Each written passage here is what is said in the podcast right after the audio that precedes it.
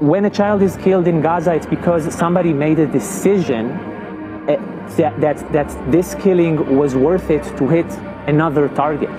And this is according to five sources that I've spoken with in Israeli intelligence. In all of the target fires that, that, that Israel is bombing right now, the amount of civilians that are likely to be killed is, is written down. After October 7th, there is a total disregard for Palestinian civilian life, even when hitting targets that are either not uh, uh, distinctly military in nature. And I think that to look at the civilian devastation that is happening right now in Gaza, you have to understand that it's a consequence of a particular Israeli war policy. It is a war policy that has a very loose interpretation of what a military target is, also attacking people in civilian spaces. It is a war policy that centers on deterrence and hitting these power targets that are intended to place uh, civilian pressure on Hamas. And it, is a, and it is a war policy that is increasingly, increasingly being helped by the use of big data, automation software, and AI. My evidence suggests that many, many of the, of the civilians who are being killed in Gaza are being killed as a result of these policies that I do not think are justifiable policies. International law experts would call them war crimes.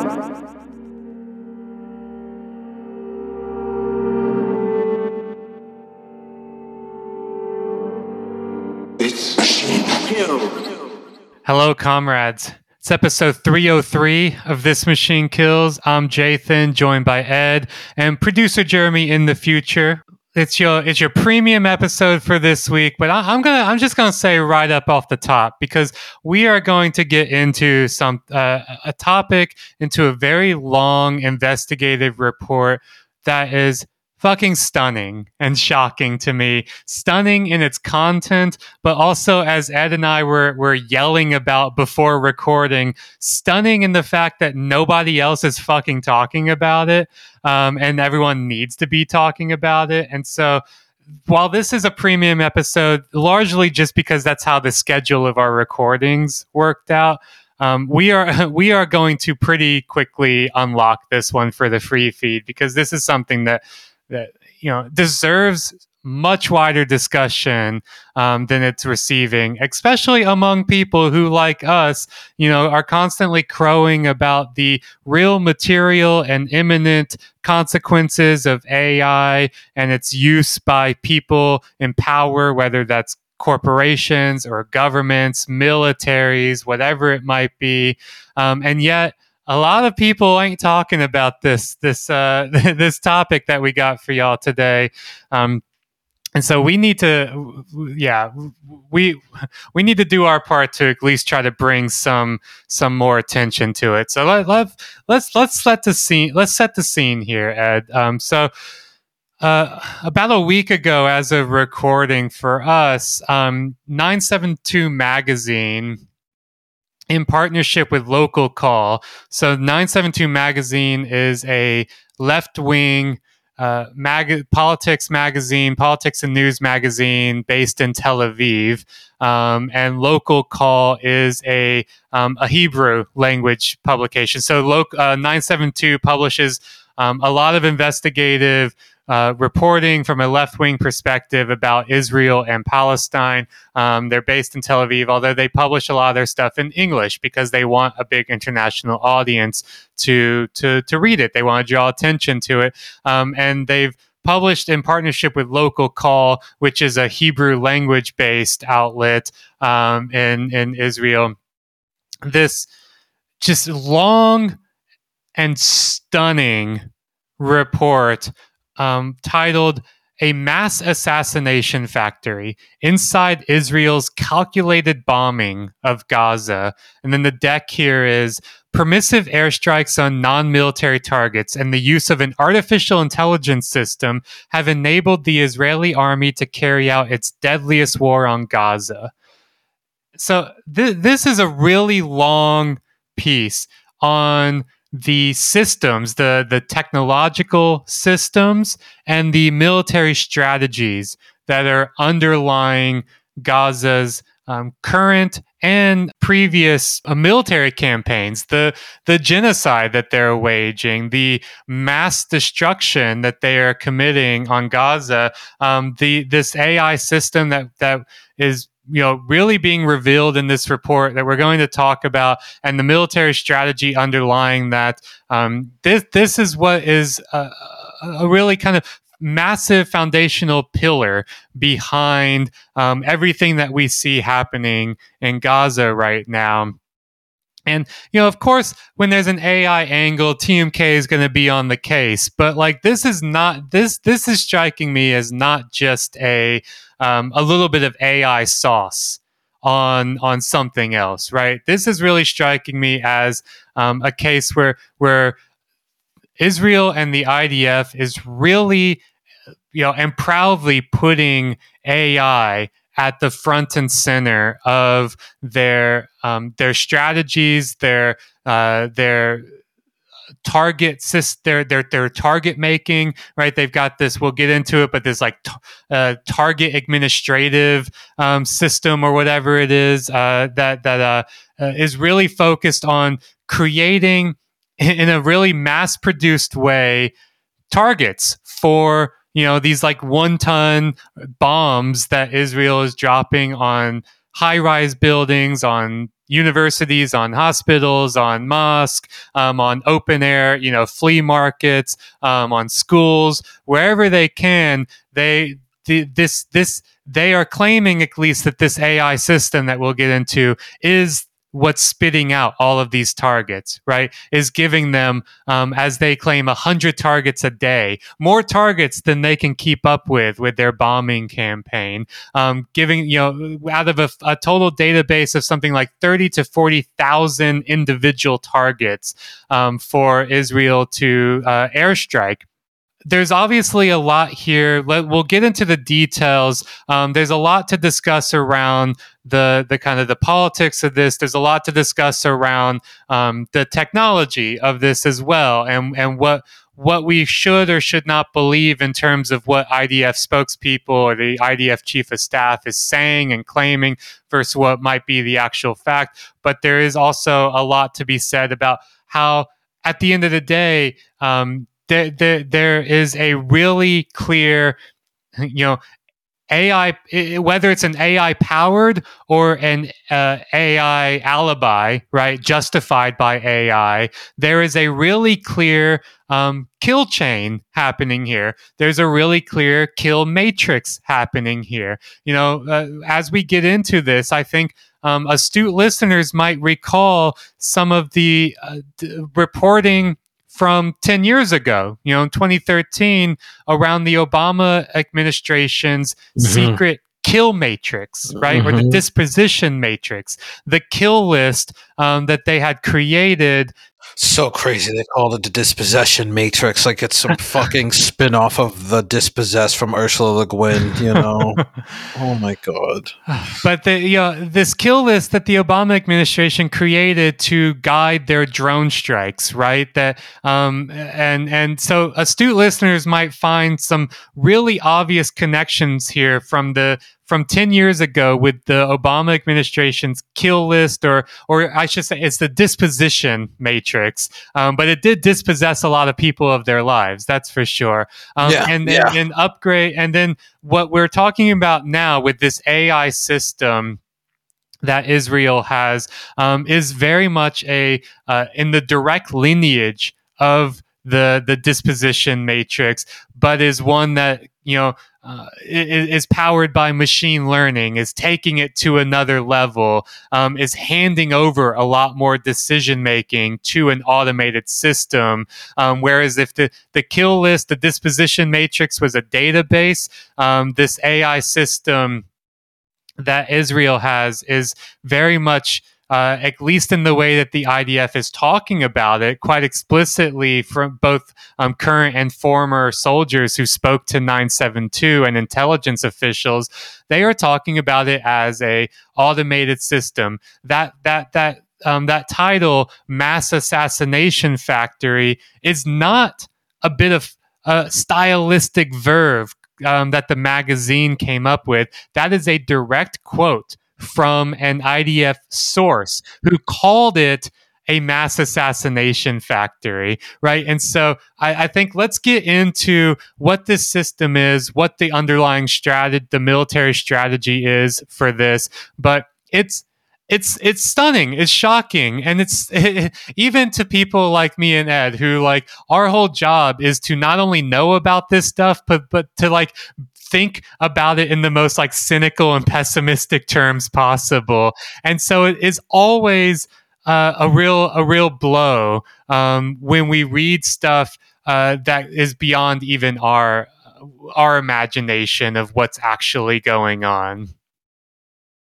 You know, this article, and we were talking a little bit about this before. This article is sickening on two accounts, right? On the first account, right, is that this makes it this kind of makes me think about all the death and destruction in a slightly more darker way and that like you know these people are you know whether or not as you know because we still need reporting done on what the ai what the actual raw artificial intelligence is but like you like you said off the top it doesn't really matter whether what the configuration is right? This is one of the risk of ai um, being promulgated like this which is that it sanitizes monstrous crimes because data is neutral, right? Because uh, collation via algorithm is neutral, because automation is neutral. These are not political things. These are categories that are outside of human uh, cognition, and as thus, um, we can refer to them, we can embody them, we can reinforce them because they're not flawed, biased, so on and so forth so sickening because it probably also reveals an even like greater pathology about the children that are being murdered about the you know the young men and women that are being murdered about the civilians that are being murdered right? That uh, in one way or another not only is there already the racism uh, incumbent in zionism and especially this genocide of palestinians but then there's also uh, this insistence that might emerge, even from people who might not have that or might take pause with that. That, well, you know, the mass murder is reciprocal and neutral, you know, because the data is, is just leading us in that direction. And then on the second count, also sickening in a way that we'll talk more about later in the episode, just like, you know, this, the, this is, this is the fucking fire this time, you know? And what are people doing? What are people in the AI ethics and the AI risk and the AI safety uh, community saying about this? About a system where whether or not AI is actually in a role of it, a military is proudly saying, "We named this thing the gospel." It its job find people to kill. What does it do? Help us kill as many people as possible. Seems like the worst possible uh, scenario and the perfect one for all of these industries and cottage factories and all these fuckers to speak up and say anything. How many have? A handful? If that, right? You can you can guess. If you're sitting at home, you can probably guess who has said literally anything about this and and deals with those fields. And you'd be almost certainly right on those instances. I, I will you say you could guess who would say this, and you'd be wrong because a lot of those people have not said um, anything. That is also true. Well. That's another thing to say. That there also are some not- some, some notable notable signs. yes. um, and so it's like, okay, well, what's going on here? You know, because I find it hard to believe. It's either they don't know about it, or you know, as we have talked about and as other people have talked about, you know, for example, Khadijah over at Logic, my editor, you know, has talked about, there's just like a moral failure in the core framework about how we think about AI ethics and safety and risk that makes the framework almost useless, right? Like maybe from an outside in perspective, we can all agree and understand that things should not be developed mindlessly and that there are real consequences to taking data that's constructed in biased means and racist means from a society that has its own politics and its own social relations and its own economics and its own history and its own culture that things will bleed through and you know result in the creation of data sets or result in the deployment of weapons and and surveillance in ways that discriminate and hurt certain people. But the industries as they actually are, AI safety, AI risk, AI ethics, they're corporate captured, you know, industries. They're what you know what are, that are doing what? Soaking up all the academic talent and critical thinkers and critics hoarding all the resources and the access to the data and to the computational infrastructure, right? And and sucking the air out of any real critique of how artificial intelligence is talked about, thought about, deployed, and integrated into things.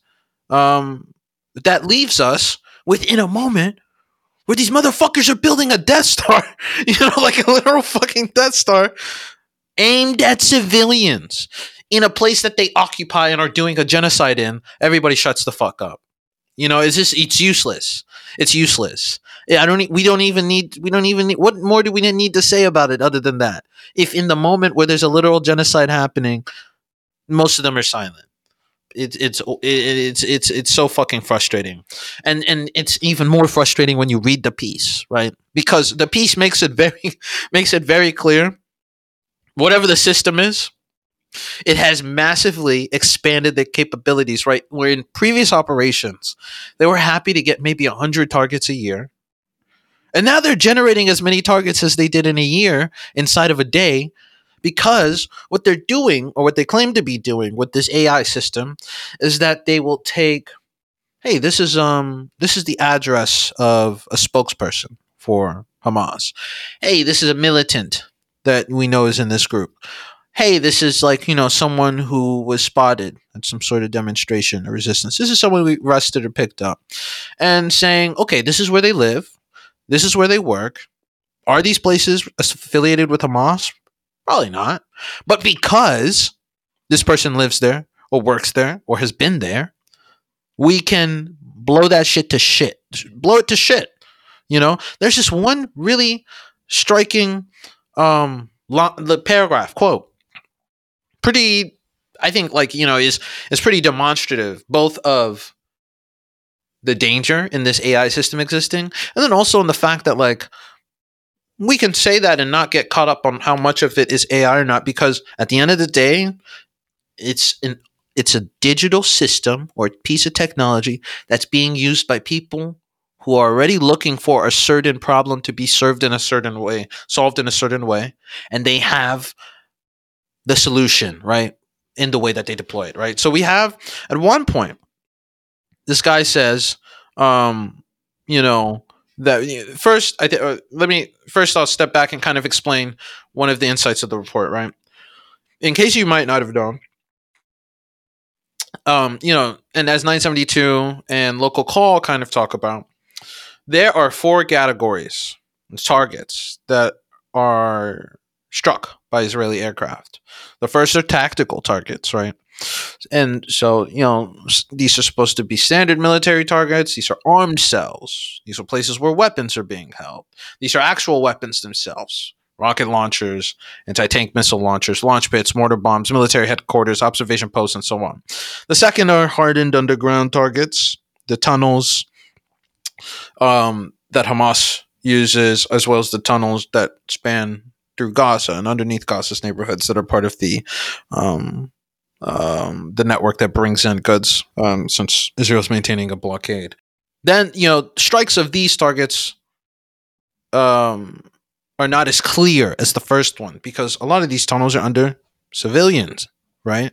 Their homes, their af- actual infrastructure, the the centers of their life, universities, hospitals.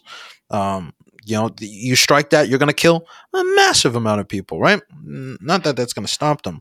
Um, the third are power targets, as they call them. And these are high rises, residential towers, public buildings, right? These are things that where you hit them, you're hitting not just a place, you know, not just a neighborhood, not just a place where people work, but like a center of a section of the life, of the rhythm of a city, of a community, right? You're killing the university, you're killing the banks, you're killing the government offices, you're killing hospitals, you're killing you're killing office buildings and commercial areas. You're you're crippling the city, essentially, right? Um, and you're crippling the ability of people to do anything other than cower in their homes, which you're to bomb anyway, right? And the idea here, as self admitted by the Israeli intelligence sources, is that if we hit these power targets, we place pressure on uh, Hamas, that Palestinian uh, society will reject Hamas. Sidebar: war crime.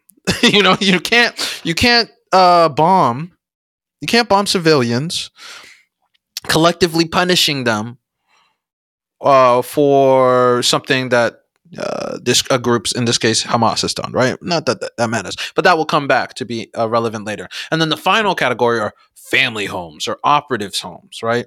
And so these are homes where these are targets where you suspect one person in that residence is in Hamas or the Islamic Jihad, right? And you bomb it so that you might be able to get that one person. Even though, as other and as we'll talk about, other reporting reveals a lot of the times the houses that people say are, you know, uh, that houses that the IDF says were holding one militant or one operative of the Islamic Jihad actually didn't, and in fact, they just killed huge amount of civilians, right? And so, uh, 972 writes that you know the Israeli army had really been focusing um, on the third and fourth categories this time in response to October 7th, in, in, in response to um, uh, Hamas's operation on uh, October 7th. And that uh, they write, according to statements on October 11th by the IDF spokesperson, during the first five days of fighting, half the targets bombed. 1,329 out of a total 2,687 were deemed power targets. And so here's the quote. One source said, We are asked to look for high rise buildings with half a floor that can be attributed to Hamas. Sometimes it is a militant group spokesperson office or a point where operatives meet. I understood that the floor is an excuse that allows the army to cause a lot of destruction in Gaza. This is what they told us. If they would tell the whole world that the Islamic Jihad offices on the 10th floor are not important as a target, but that its existence is a justification to bring down the entire high rise with the aim of pressuring civilian families who live in it in order to put pressure on terrorist organizations, this would itself be seen as terrorism. So they do not say it. Yeah, because that's terrorism. That is literally the textbook definition of terrorism. You know, when we went into the fucking Middle East and the the phase of the invasions premised on the idea that we have evidence, you know, and this these were one of the this is when we were still trying to figure out what the war aims were going to be. We have evidence that Osama bin Laden was responsible for 9/11 uh, give him over to us in senior leadership who is involved in planning it, and we won't invade. Okay. Do you have evidence? Yeah. Will you give us the evidence? No. Okay, then we're not going to hand them over. It was was was more or less the exchange in the early years, and so we, we invaded, right? Um, whether it doesn't really, you know, there's there are very clear guidelines in international law on what you're supposed to do. Um, you don't have to follow them when you when you have the largest military in the world. Um, an insistence to follow them is deemed as um, unpatriotic, naive, uh, simple minded, apologism for terrorism. When in reality, it's to present situations like this, right? Where you have um, Israel bombing, flying anything that moves on anything that moves, right? So that they can do what? Clear out Gaza as part of what is the very transparent genocide of Palestinians so that they can come in and eventually settle the northern and the southern strips of Gaza, right? So, what I was saying earlier about what it doesn't, you know, whether or not uh, the role of AI here as it gets fleshed out in future reporting, we see here the thing that we've talked about as an actual risk of artificial intelligence, right? There's a problem Israel wants justification for killing as many civilians as possible, for clearing out buildings in Gaza, for terrorizing Palestinian society. Solution argue that the reason you're doing the thing that you've been planning on doing, that you have actually been doing for the past dec- few decades, is because of a new technology that allows you to collate disparate threads of intelligence and and and pinpoint with uh, computational sanitation or san- yes, uh, cleanliness um, exactly what parts of Palestinian society you need to press on to make Hamas scream, right? I mean, because that's really what it comes down to. And so it does it whether or not AI, there's an actual real automated system here, or it's a bunch of people who still have to review um, the system and are still doing the final say on everything, or it's a bunch of people just signing off. Whatever it is, it's very clear what's happening here, which is one of the things we should have been should be concerned about as an AI risk, which is that people are going to use it to justify some in- incredibly immoral thing that they're eager to do by saying that well you know the computer is just churning out the numbers you know? I'm i'm just in the chinese box. I'm, I'm just following orders. I'm just translating reality based on what this thing is finding out there right? And that again is just like it's it's so insane. This is like one of the earliest parts of the article right? This is a very and this this is one of the earliest and such unambiguous war crime material ai risk material things silence. Silence from that sector Mm-hmm. Yeah, it's it's the silence is deafening. Uh, like like really truly, the silence is deafening, and you're exactly right here. I mean, when we get into, and we will very shortly, like more into Habs uh, Habsora, um, which is the the name of this system, and as you said, that translates in Hebrew, uh, and it translates to English from Hebrew as the gospel, which I mean that talk talk about a direct link to our, our the episode we just released as well yeah, about the about making God.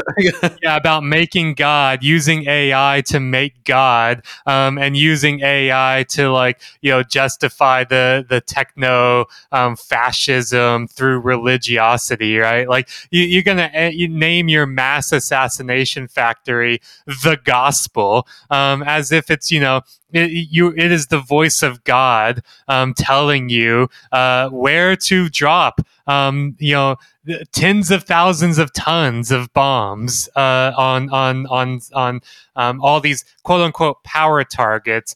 It's so unambiguous here. It's so unambiguous. And like you said it doesn't matter if it's you know if it's truly some AI, you know, automated system, even though, I mean, it is telling, and we'll get to this later as yeah. well, that like IDF people are explicitly saying um, that they don't have the ability to uh, yes. act, like like closely review all of the outputs from the, the system because there are just so many, but they but their whole mandate is quantity. Um, yeah. More targets, the better. And so they are explicitly, uh, which is a total reversal of everybody else who is always talking about how, no, no, no, we have careful human review of automated, of the outputs from automated systems. And here the IDF being like, we don't have time to do all that like human review of this shit. We, we got bombs to drop.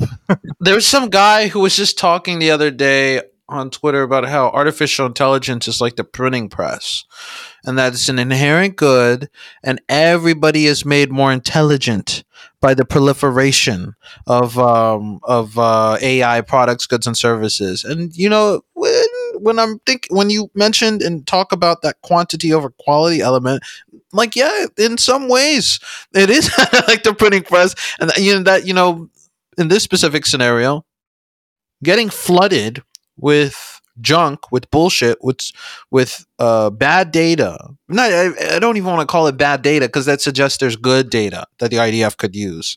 Um, but getting flooded with information and then and then using that to just be like, well, we were going to kill them all anyway, so let's just you know now we at least we have nicely tabulated formal category categories and zones of attack and targets versus like having to ad hoc justify why we did a war crime again. Mm-hmm.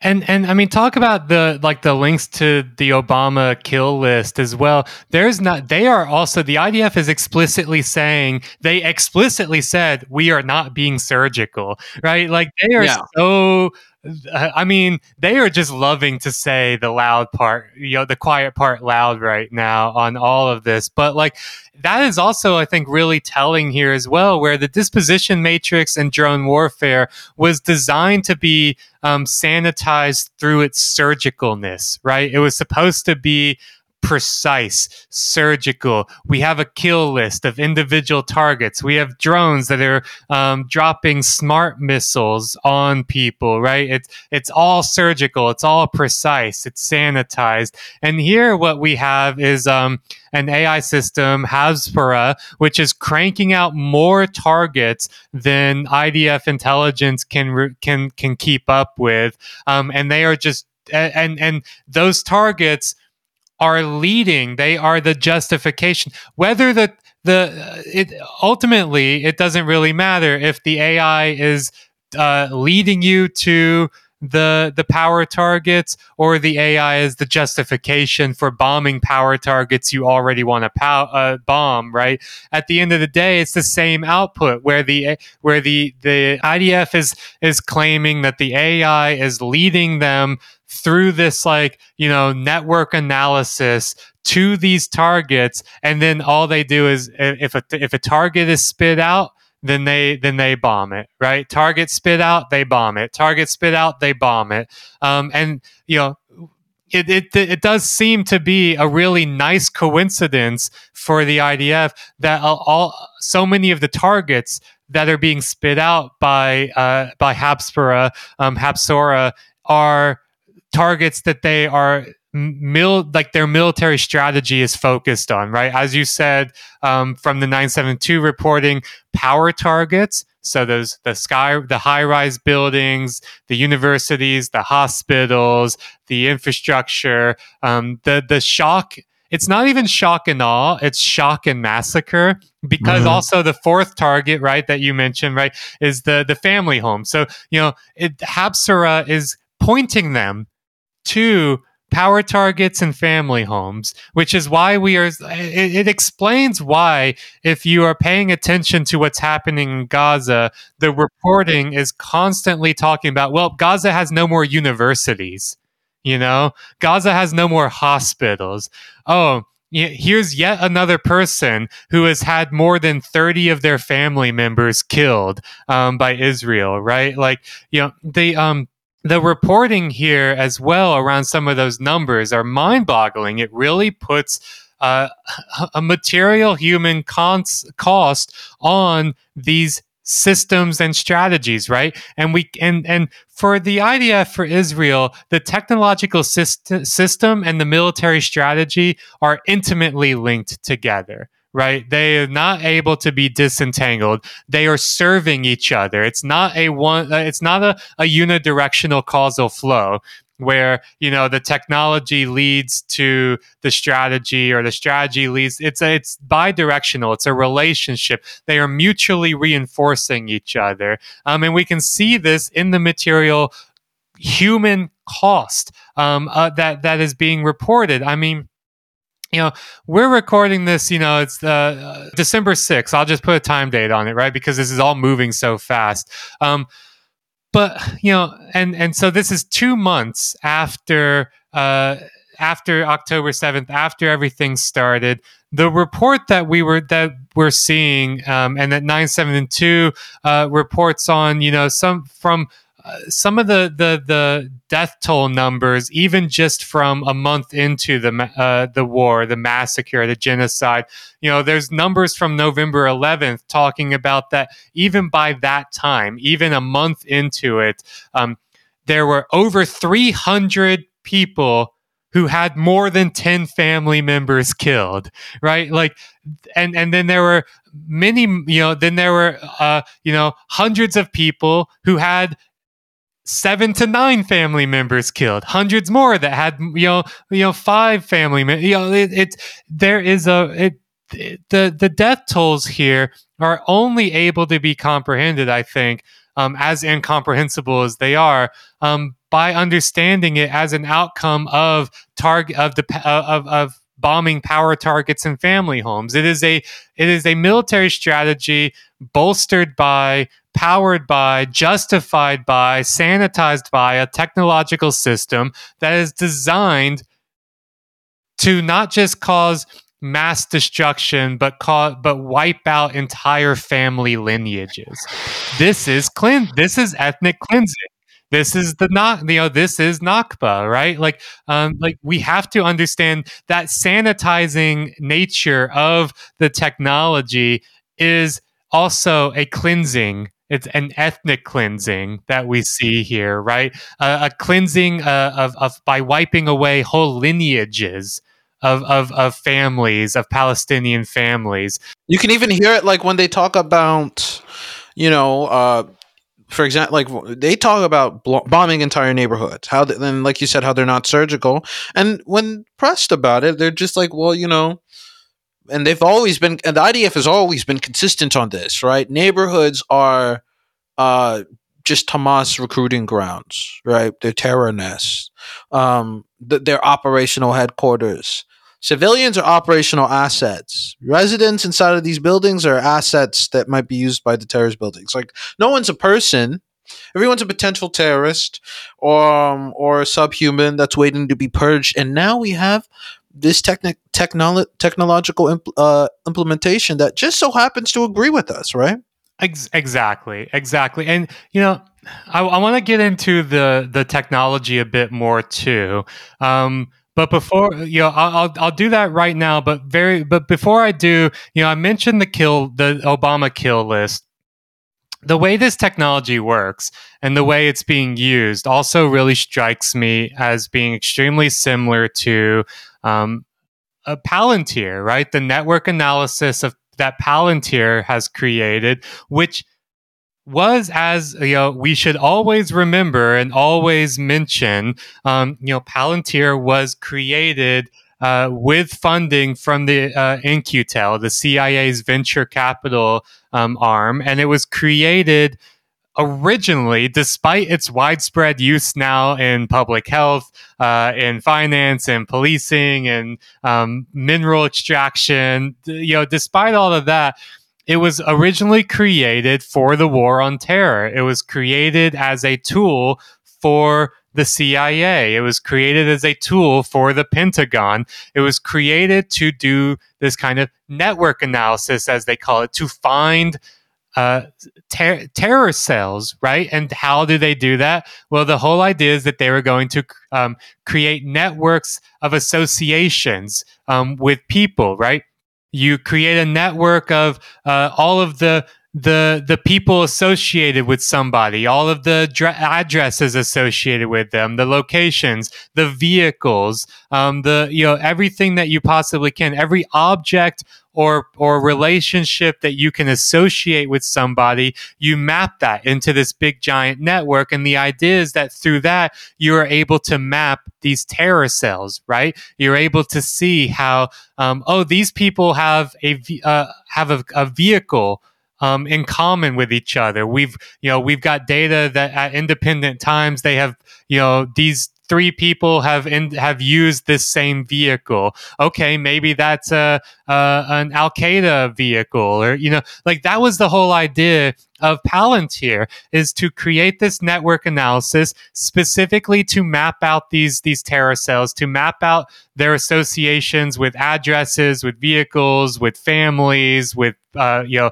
friends, with whoever, with whatever, with wherever, and then as a way to then create targets to to you know to and to do an, an enhanced interrogation of to uh to to um, assassinate right? Whatever it is that you're doing right? Like all of those hor- the, the terrible things.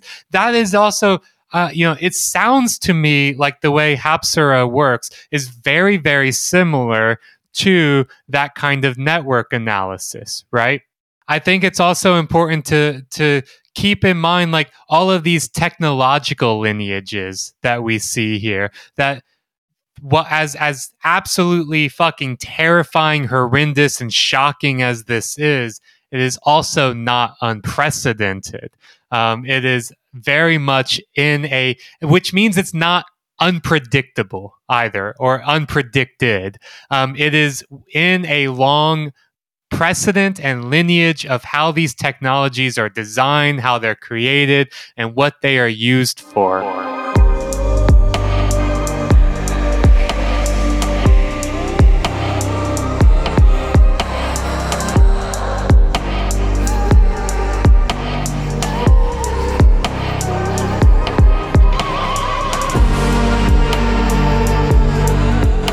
so let's let's talk a little bit about um, 972's reporting on Habsora so that we can understand as well, like you know, we we talked about the kind of the military strategy here of focusing on power targets and family homes. Let's talk about the technological system that is powering that and justifying that, right? Uh, I'm, I'm actually just going to quote some from 972 because I think they really clearly um, lay it out, and I, I don't want to to mince their careful wording here. According to intelligence sources, Habsora which remember uh, as a side note remember this translates as the gospel um, so always keep that in mind too. According to intelligence sources habsora generates among other things automatic recommendations for attacking private residences where people suspected of being hamas or islamic jihad operatives live. Israel then carries out large-scale assassination operations through the heavy shelling of these residential homes Side note as well, this is not our like common imagination of assassination. I, I think we so we now think of assassination as like um, as Assassin's Creed or as like Hitman or as Navy SEALs or James Bond or something, you know, as this thing that happens kind of in secret and in, and with surgical precision. No, for Israel, assassination means heavy shelling of residential homes, right? It is literally shooting a plane, a passenger plane out of the sky because, not because there's a Hamas operative on the plane, but because a Hamas operative once sat on a seat in the plane. That is what's hap- that is what's happening here, right? So I'll go on. Habsora explained one of the source uh, Habsora, as one of the sources explained, processes enormous amounts of data that quote tens of thousands of intelligence officers could not process, and recommends bombing sites in real time because most senior Hamas officials head into underground tunnels with the start of any military operation, the sources say, the use of a system like Habsora makes it possible to locate and attack the homes of relatively junior operatives. One former intelligence officer explained that the Habsora system enables the army to run a quote unquote mass assassination factory in which the quote emphasis is on quantity and not on quality. A human eye will go over the targets before each attack, but it need not spend a lot of time on them, said the former intelligence officer. Since Israel estimates that there are approximately 30,000 Hamas members in Gaza and they are all marked for death, the number of potential targets is enormous. In 2019, the Israeli army created a new center aimed at using AI to accelerate target generation. As the former IDF chief of staff said in an in-depth interview with Ynet earlier this year, quote, "The Targets Administrative Division is a unit that includes hundreds of officers and soldiers and is based on AI capabilities." The IDF chief of staff went on to say quote this is a machine that with the help of ai processes a lot of data better and faster than any human and translates it into targets for attack the result was that in Operation Guardian of the Walls in 2021, from the moment this machine was activated, it generated 100 new targets every day. You see, in the past, there was times in Gaza when we would create 50 targets per year, and here the machine produced 100 targets in one day. We prepare the targets automatically and work according to a checklist, one of the sources who worked in the new Targets Administrative Division told 972 and Local Call. Quote, it really is like a factory. We work quickly, and there is no time to delve deep into the target. The view is that we are judged according to how many targets we manage to generate. So I mean that's that's Habsora in a nutshell. That's the gospel in a nutshell. It is about maximize it is a calling it a mass assassination factory is absolutely actually the most apt description you have because it is truly about mass production. It is Fordism for genocide, right? It is about maximizing the quantity of target generation and then responding to those targets in an automated way of, you know, as I said before, target generated, bomb dropped, target generated, bomb dropped. And you just, and the whole job is to keep up with the factory line, spitting out targets, no review, no oversight for quality, no concerns about the morality or legality of it, right? But instead, the AI provides justification. You know, the AI is giving you targets of Hamas operatives. It's not our fault that they use human shields, um, you know, whether it be the you know their own families or hospitals or schools or mosque. You know, it's not our fault, but we got to kill the Hamas operative. You know, and so if we have to, uh, you know, hey, we're not the one holding the human shield, right? Um, but we are blowing it apart. Like that. I mean, that it, it is this is what's happening here, right? I, I think you know they go back as well to some of the the real the deafening silence of the fact that people are like why are the people that we uh, that we follow the people that are in our our, our our our networks the people we know who are like always cons- who are so concerned about the ethics and politics and and impacts of AI why is this not the thing everyone is screaming their head off about right now? Or at least linking to the article right? I've not even seen people link to the article uh, uh you know like why? It doesn't make sense to me especially when you know if you consider how how much attention it receives how loudly people crow when and, rightfully so whenever there's a similar kind of automated system that is um, targeting people for welfare fraud, right? And like as we've seen and as we see in recent reporting in France, as we talked about with the Dutch algorithm, as we've talked about with uh, Australia, as we talked about in the U.S., right? Like as we've talked about in the UK, right? These systems exist all over the place, right? These these AI systems or automated systems that target people um, at, with risk scores, label them as welfare frauds, uh, and you know, and, and, then deny them their welfare benefits, trap them in these labyrinthian bureaucratic systems, um, deprive them of the resources and aid that they not only need but are deserve that are due, right? That they deserve. Um, anytime that happens, there's so much attention to it, right? There's so much uh, writing about it, um, you know, yelling about it, and rightfully so. It's truly awful. And yet, when we see a system that is doing much the same, but not to deprive you of welfare benefits, but to deprive you of your life, to deprive you of your entire family, to deprive you of your communities, to deprive you of your land, to deprive you of everything that you have um, and everything that you will ever have. Um, when we see some a system doing that, a lot of people just are suddenly clamped up. You know, are they too shocked? to talk. Uh, you know, why is it that it seems to be more morally reprehensible to deprive someone, uh, to deprive a Palestinian of their welfare benefits than it is to deprive them of their life and their whole family? Why? I don't understand. Is mm-hmm. there, is there is is are, have we reached a limit of politics where we we it is so horrendous that we can't even speak of it? Have we reached the limits of of morality and le- legality where actually this is justified that the people deserve it? That hey, I can see both sides of the issue, and it's a you know it's a, a land of contrast. I, I, none of that holds water for me. I don't understand.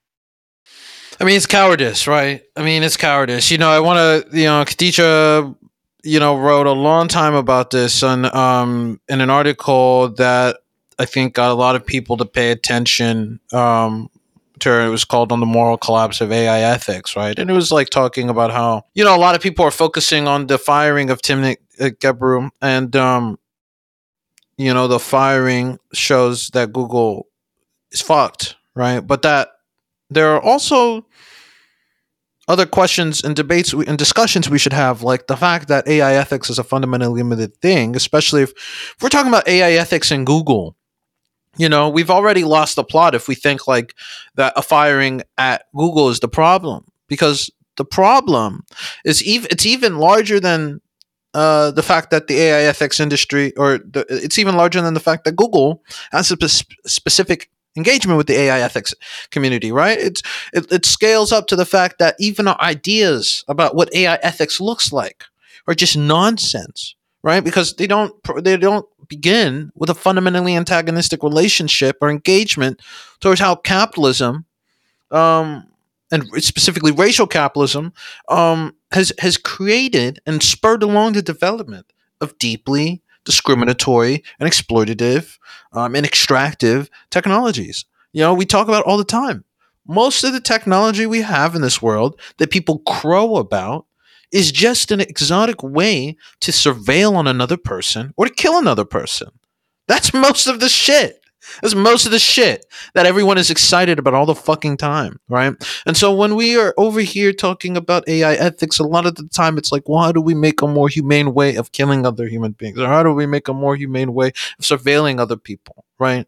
Fundamentally. And to lose sight of that is to have lost the plot. And most people in that field or industry in one way or another, you know, have lost the plot, which is not to say there, you know, a lot of people I know and respect who may are in these fields, right? But the ones I re- whose work I really love and look to and read and think about are also grappling with the fact that there are fundamental limits here, right? And that the real problem is how do we get the how do we get out of it? What's the off ramp? You know, how do you get out of this stupid fucking discussion where the question is, uh, do we do a one year moratorium on Apple's facial recognition software inside of its Ring surveillance cameras um, that it gives to police departments for free, or a two year moratorium? Instead of, why the fuck is a delivery company giving surveillance cameras to police departments and giving them facial recognition software when it's misidentifying uh, you know, black and brown people at a ridiculous rate. Why is that? Why? Huh? What's going on there? Well, you know, good, you know, good luck really having a great uh, discussion with that. And even, you know, as as um, as Khadija points out, right? You know, even the, even the engagement that we do get with that in the form of surveillance capitalism falls short you know, it, it's still it, it, it the, the, idea of surveillance as a, is a as a service is still fundamentally blunted one. She writes that you know the larger point is even our language is failing us because we're too often fighting to save a democracy that modernity has foreclosed. We need a radical reframing away from the lone researcher against Goliath to reckon with the failures of fairness, accountability, transparency, and broader ethics frameworks that have allowed opportunists to build their brand, taking up space required to address the core issues of big tech's hegemonic violence as described in Timnit's paper. And and and and so, you know, you know, I'll also quote at length, right? Because I think that, you know, I really encourage you to check out the the writing. It's from a few years ago, but it's still poignant. I think about think about it, especially with this piece. You know, she writes, you know, if you were shocked by the firing of Timnit, you haven't been paying attention. We need to fucking take responsibility for the present because while you're immobilized debating whether if you're the one who should mention the corporate diversity, equity, and inclusion lexicon inherently decoupled from political economic analysis is half the problem. Um, the most opportunist and or mediocre are defining the discourse on a global stage. We're ruminating about Jeff Dean's feelings instead of building a cross class labor movement that defines tech workers broadly, i.e., researchers, engineers, Uber drivers, Amazon warehouse workers, content moderators, etc. We should cry out not because Timnit is a brilliant scientist who shaped her field, but because her firing is a symptom of a broken society we've constructed. She isn't fucked, we're all fucked. The academics and computer scientists claiming they will no longer volunteer their free labor when it comes time to reviewing uh, Google academic submissions should be commended. However, they should ask themselves what is it about the high minded ideals of unimpeded academic freedom that were so divorced from the praxis that research was enabling. Saying that phrenology was conducted rigorously is insufficient. At issue isn't Google or language models or D- Jeff Dean. Rather, it is a field that has sold itself to industries that are killing people. And that is the crux of the thing, right? I mean, that's where it comes down home to. Israel is a perfect rep, uh, kind of a, either a representation or a mirror in our own tech industry, right? Because our tech industry, well, I'll focus on, I'll start with Israel first, right? We, as we had Antony Antony Loewenstein come on to talk about the Palestine Laboratory. One of the indispensable roles that Israel plays in the world is that it battle tests um, surveillance tech and murder tech on Palestinians and then exports it to author- uh, autocratic regimes around the world to suppress minority populations. And as the climate begins to get worse, on climate refugees, right? Um, silence on that, and all, as well as a refusal to acknowledge that axis of oppression that's going on, right? Um, is a lot of things. But we should also understand fundamentally is moral cowardice, right? And part of that is also because the same fucking thing happens here, right? The largest sources of legitimacy in the tech industries and in various fields attached to the tech industry come from how close people are to the money that's being generated from selling yourself into an industry that kills people, right? You know, are you helping? Uh, you know, like how much money are you going to be making if you're helping uh, train these drones, right? Or do the network analysis that helps with this targeted assassination, right? Or help militarize this or that technology and application in the field, right? Or how much are you going to be able, you know, what kind of innovations to surveillance as a service can you offer?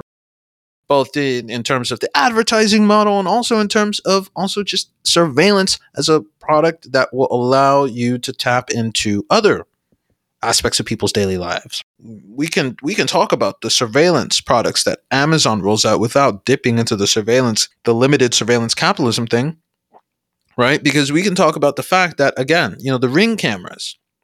I mean, what is a ring camera, right? A ring camera is not simply like a little surveillance camera that is offered as a product divorced of, from reality you get to buy, right? Ring camera is pretty smart move that ends up playing roles intentional and growing to fill unintentional ones with a little nudging. When you have a ring camera, you're part of a process where this company gives them to other people uh, departments for free and kind of gins them up in marketing as look, you live in an unsafe place. Uh, you should have um, surveillance so that you can protect your property. You know, you can protect your packages, you can protect your family. Ignoring that, you know, for example, a lot of the people who get them are in places that are already relatively safe. And also that a lot of people who use them are using them to to surveil packages that if you lose them, Amazon refunds you and you can get them again, no questions asked. You could get the thing take it into your home, say you never got it, and they give it to you, no questions asked. But besides the point on that, also, you're getting then ingratiated into this network where the idea is we should all be encouraged in one way or another to sign on to these forms of surveillance as they help out Amazon. Sometimes that means disciplining or uh, um, you know, surveilling um, workers, delivery workers who are already overworked and, and um, underpaid and overexploited. Uh, but then Amazon has created a Byzantine legal structure to keep hands distance at. So maybe it doesn't have as much control as it might want, but has more control than it should. Well, you know, the surveillance camera has now allowed, you know, people on the inside of their homes with the ring cameras uh, to act as like a, another boss that they have to deal with while they're still being kept away from Amazon as not being an actual employee of Amazon. Um, and so the Ring camera ends up growing and growing and expanding because uh, Ring is going here and saying, look, you know, we have a, Amazon is going here and saying, we have a piece of technology and the thing that we're interested in doing is growing it out, one, you know, as surveillance products so that it can fill our other needs inside of the ecosystem. And two, because we, you know, we're interested in exploring, you know, uh, whether we can plug it into, into other goods and services, whether we can garner insights from there that will get us into, you know, maybe creating more network devices in your home, or maybe in figuring out if we can, you know, try to push on to larger and larger groups of people, larger and larger, or smaller and smaller, more niche products, right? You know, you see that the technology quickly grows and expands until it becomes an all-consuming it becomes plugged into part of this like you know ever consuming expansionary goal right? So we can we can note all that and then also talk about the racial elements that come with racial capitalism and talk about how a lot of the times the surveillance technology is used to racist ends. It's biased against black and brown faces. And even if you correct the bias, it's still going to be used by institutions, by police departments, right, as an example, by welfare agencies, as we've talked about in previous episodes, um, to discriminate against people, right? Because in the real world, even outside of the corrected data, if you made it neutral somehow, you still have a racist um, politics at the end of the day, right? The idea that you can just create a piece of tech and and debate about the rules that are inscribed on it inside of this narrow application while ignoring the actual society in which it's being deployed in and the people who are deploying it is stupid. And there's also cowardice, and it's co- coming usually from people who are compensated well enough to ignore that, right? As it is in the United States, as it is in Israel, right? Because if you were in Israel and someone was like, "Oh, you know, like what's going on with all the things that we're testing out on, you know, if we're uh, on on on uh, Palestinians, you know, it would it would you would we would find it a little stupid if people were debating about how high the apartheid border fences should be, right? Or what kind of cameras should be put on them, or whether the cameras should have algorithmic facial recognition services or not, or whether you know, uh, or, what, or what types of you know labor regimes uh, settlers should be subjecting Palestinians to, what type of schedules of work they should be subjected to. All of this would be qu- considered quibbling and over like a fundamentally immoral thing, and yet, or I would hope so, because you know some people don't actually even think that there's anything wrong going on with the apartheid system. But nonetheless, right? When we look here, and then when some people look out there, they don't see anything wrong. There's nothing wrong to them, and it's when it, whenever that you come across that as a case, it's usually because of moral cowardice, right? It's because people who really think that when we say the word AI ethics, AI safety, AI risk, in their heads, they're talking about the sci-fi shit. They're talking about God like going in a mech and killing everybody. They're talking about Skynet. They're not talking about like here and now, you know, where there's a fucking genocide going on right? Or where there's an apartheid going on, where there's a welfare system go- uh, going on, right? And it's um, it's ins- it's a bit insane, you know. It's a bit insane, right? It speaks to uh, such a deep moral collapse and rot that you know the nicest thing you can say about such an industry is that it's useless. That's useless because how do you have you know you have that many you have that much access to capital you, you're you, you're soaked by that many corporations, right? You're isolated and given enough access to academic resources and time and space to develop them intellectually or or synthesize them into some framework. And the best that we come up with a lot of the times from these ethics, safety, and risks people is checking the boxes on diversity, right? it's it, it I don't know. It's it's it's just like a massive. It's just a fundamental failure. It's and it's disgusting.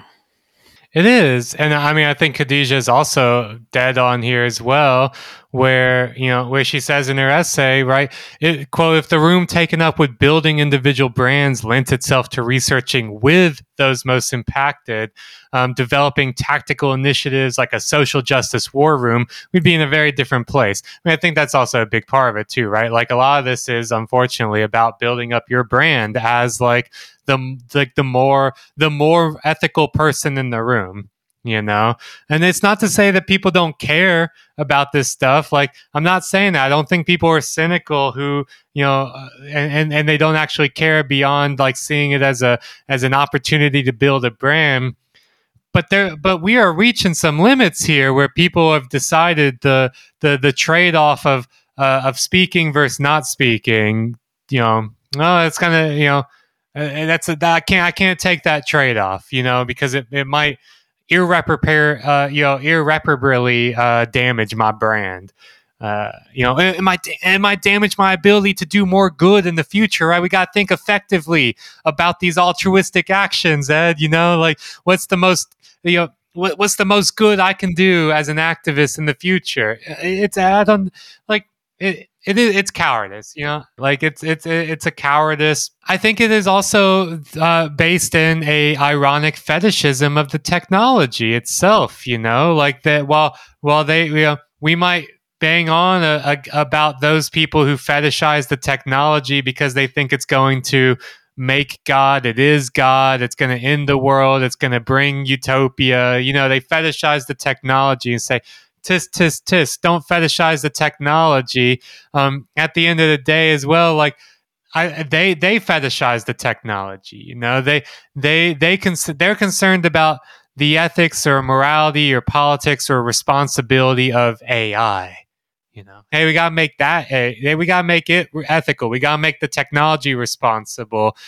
When what we've been our whole analysis forever has always been a materialist one which is focused on not the technology itself but what the techno like the systems uh, and that that the technology emerges out of plugs into plays a role in you know?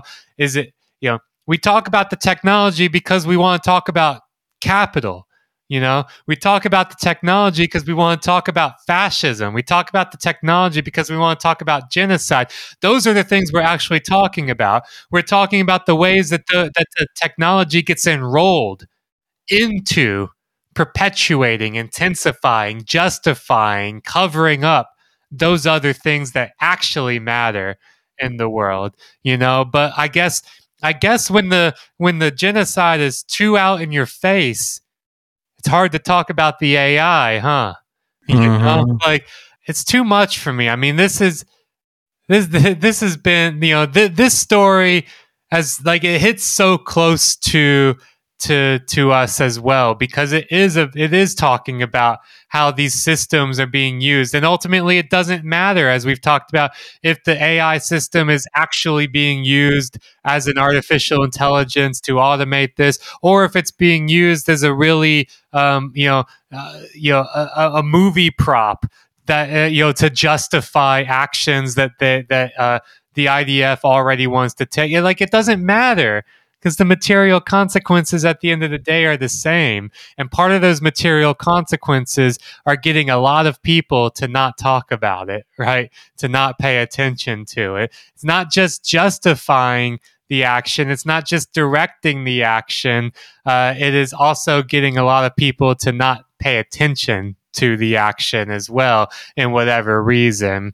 If anything, this kind of a story like this about Habsora, right? About the gospel. If anything, this should be a clarion call for all mm-hmm. those people who are like, so like, hey, hey, Israel Palestine conflict. That's not my job description. I study technology. Well, here you go. Here's a technology yeah. to study, pay attention to, right? Like, anything it should be bringing people into the fold to be like, okay, fuck, all right, well, I study technology. And th- okay, now, like this, okay, I gotta pay attention. This this matters, you know. But it, it's done the opposite. There's this line he has. It's in his uh, the Taming of Tech Criticism piece, which you know every year that passes by, um, his uh, really condemnation and uh, disgust in like a very dry laconian way that reminds me of Chomsky's on disgust with public intellectuals feels more and more Right, right. When he says that disconnected from actual political struggles and social criticism, technology criticism is just an elaborate but affirmative footnote to the status quo. And, you know, in what more than one way, I think that has been the case, right? Because one of the things that I think has dominated and I and it's hard to even figure out. Eh, well, it's not hard. I mean, it's easy to talk about, but it's just also like I think conservatives and right wingers are pretty cynical, in which it's easy when you start talking about DEI, for example, and the ways in which a lot of people have kind of slotted that or assumed that to be a social criticism.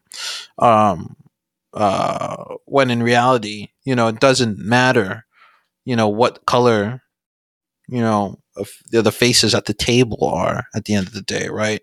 If the fundamental system We'll take whoever's at the table and plug them into a system that still exploits everyone else who looks a certain way outside of the table, right? It, you know, you can have an AI ethics this call for, um, for example, for the Open AI board to ha- be half men and half women, to have POC on it. What the fuck will that, you know, what would that actually do though if we were being tech critics about what OpenAI's designs and plans for artificial intelligence are, right? What would that do to change Sam Altman's attempt to create uh, an, a firm that has AI hardware that every firm has to then rely on if they're interested in developing software? And similarly, what would that mean or do for criticisms of Israel's apartheid state and genocide? I mean, you know, they let everyone serve in their military. You know, does that change the degree to which they do war crimes? No. You know, would um, would would the AI ethics lens and focusing on this sort of diversity and inclusion have any real possibility of impact? Would Elbit Systems be more humane in the weapons that it uses against Palestinians if it had some Palestinians on the board? You know, like these seem a bit silly and maybe unfair examples to use, but that like is one of the places or one of the only places you end up going if you, for example, focusing on that DI element, right? If you if you expand it a little bit more broadly and quibble about um, you know what's going on. As you said a lot of people insist well you know like it's a complicated issue that's political. I'm not really concerned about that. I'm just concerned about making sure there's some sort of equity and outcome right?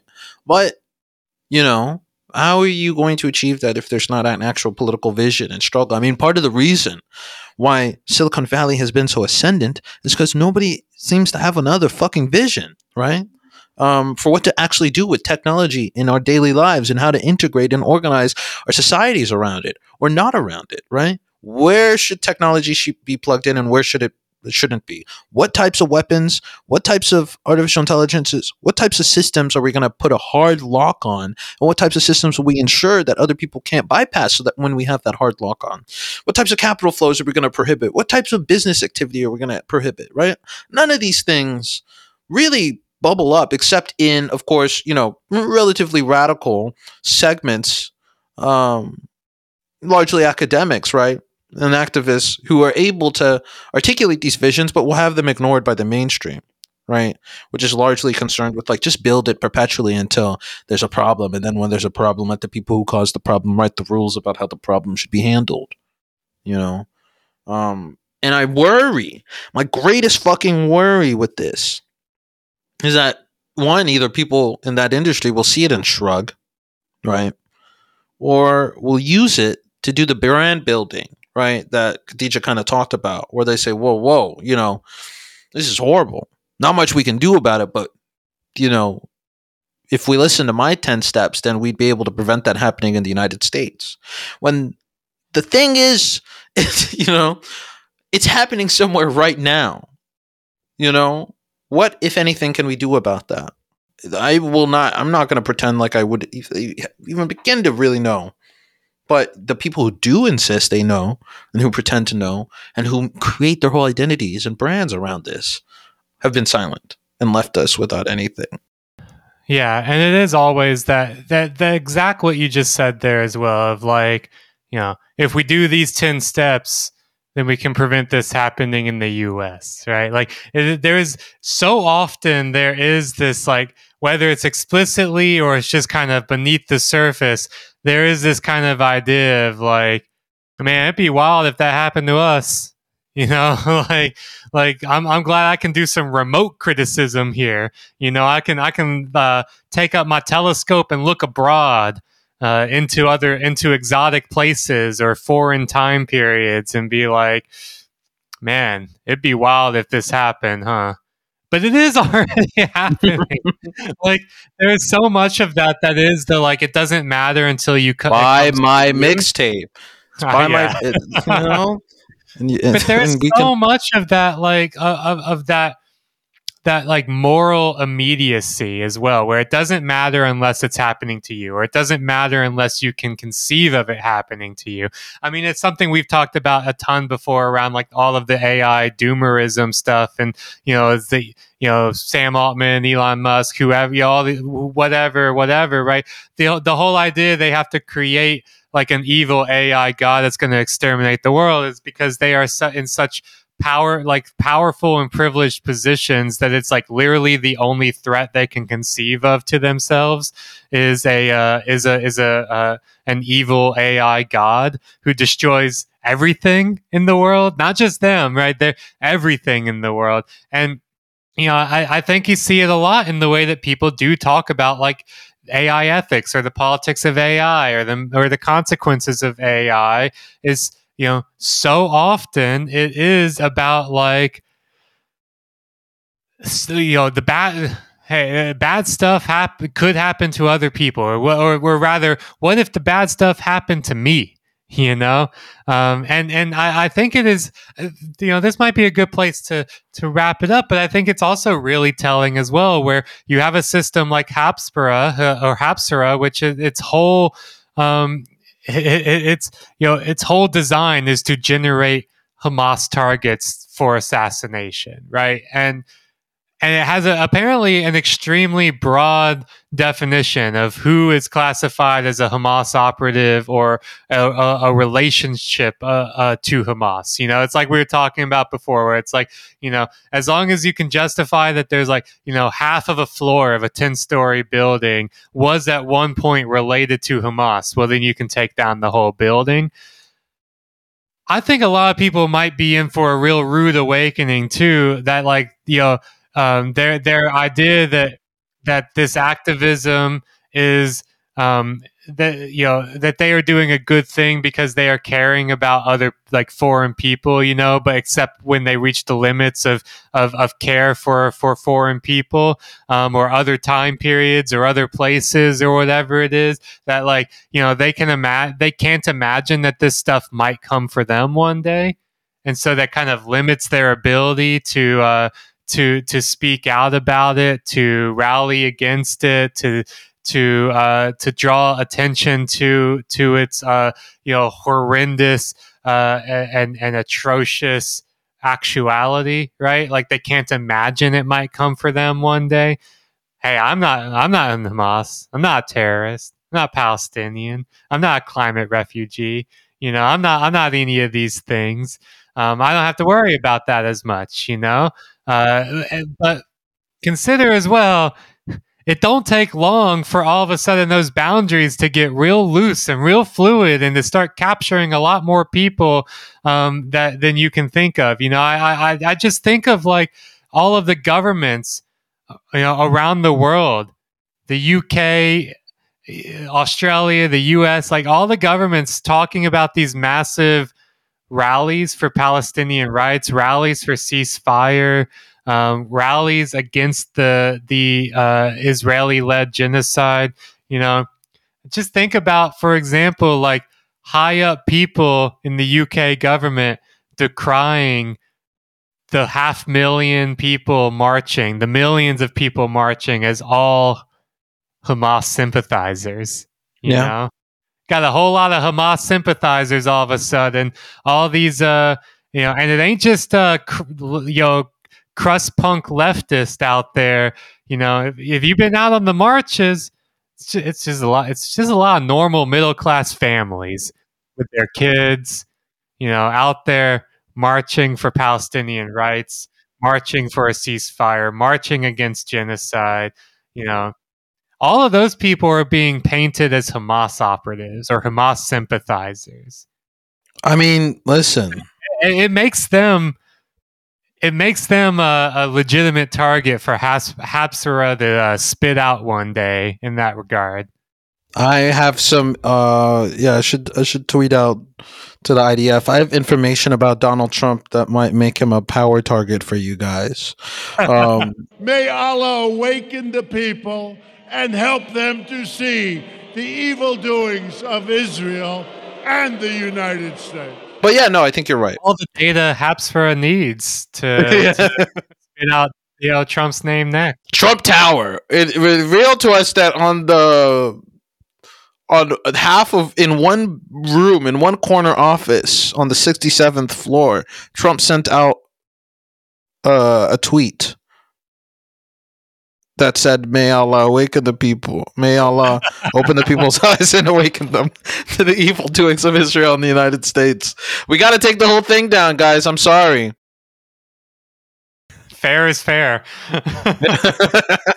yeah, I, I mean, this is, uh, you know, we don't need to talk about like this is the danger of these systems because yeah. the danger of these systems is already readily apparent. It is clear and present, right? That like you know these systems. And, and you know are causing right whether they are causing it directly they are causing it uh, in, in, in some kind of you know gi- giving cover for it whatever it might be right these systems are already leading to the ma- you know mass assassination mass destruction right but it don't but it doesn't end there right? If you can't if if what it takes for for someone to uh to relate to this to empathize to sympathize to speak out against um, to scream their head off about if what it takes is for you to conceive that one day it might not only affect uh, exotic brown people or it might not only be some you know sci-fi near future if what it takes is for you to conceive of how you yourself might get caught up in the system it don't take a lot of imagination to see how that's not only possible but increasingly likely. As we see governments act in more and more authoritarian ways use technology to justify and expand the the powers that they have use fascist uh, policies and propaganda to create targets to call people human animals. As the defenseman as the israeli defense minister said after october 7th quote we are fighting human animals and we act accordingly. To consider how that broad categorization of human animals is is is is a fluid and dynamic category that can begin to include a lot of people in a lot of different places under a lot of certain uh, circumstances. You don't have to think hard and you don't have to think long to understand how these systems may not only come for you one day, they are already coming for you. They are already coming for people who, uh, you know, uh, all around the world. They are already causing and wreaking death and destruction. Oh, no. You're telling me that the IDF, who trains with American police departments, might one day export the gospel? Which is kind of, in a, if it weren't so grim, it is kind of funny for them to export the gospel to the United States. But, you know, that's besides the point. It's dark and grim, actually, right? You telling me that they they would export that to America? Oh You- they man, would- they would- unprecedented. Surely not something that uh, uh, you know journalists like Antony Loewenstein have written a whole book about. Surely not Yeah. something that we did a, a long episode with them about. Uh, this whole very lucrative economy of exporting the technologies of apartheid and genocide to the rest of the world. No, no, I, I can't imagine it, Ed. Which is why.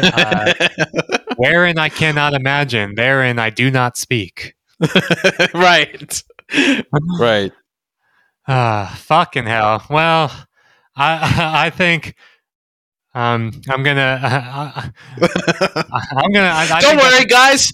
The next episode will also be depressing.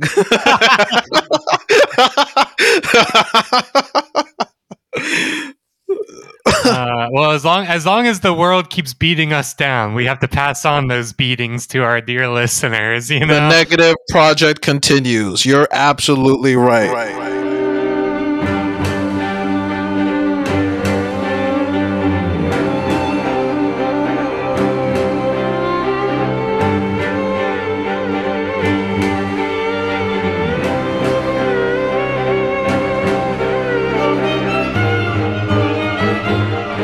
Thank you to our dear subscribers. And like I said, uh, this episode will be released very shortly um, after it goes up on the, the Patreon feed. So um, I will speak to you, uh, all of our listeners who are non subscribers.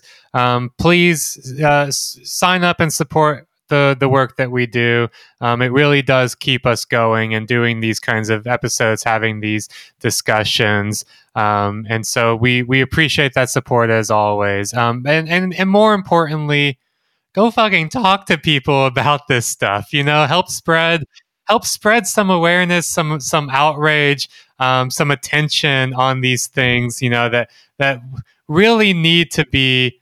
I mean, th- this shit is clearly, I think, just just these are these are war crimes. They go against even our um, completely inadequate liberal system of international law.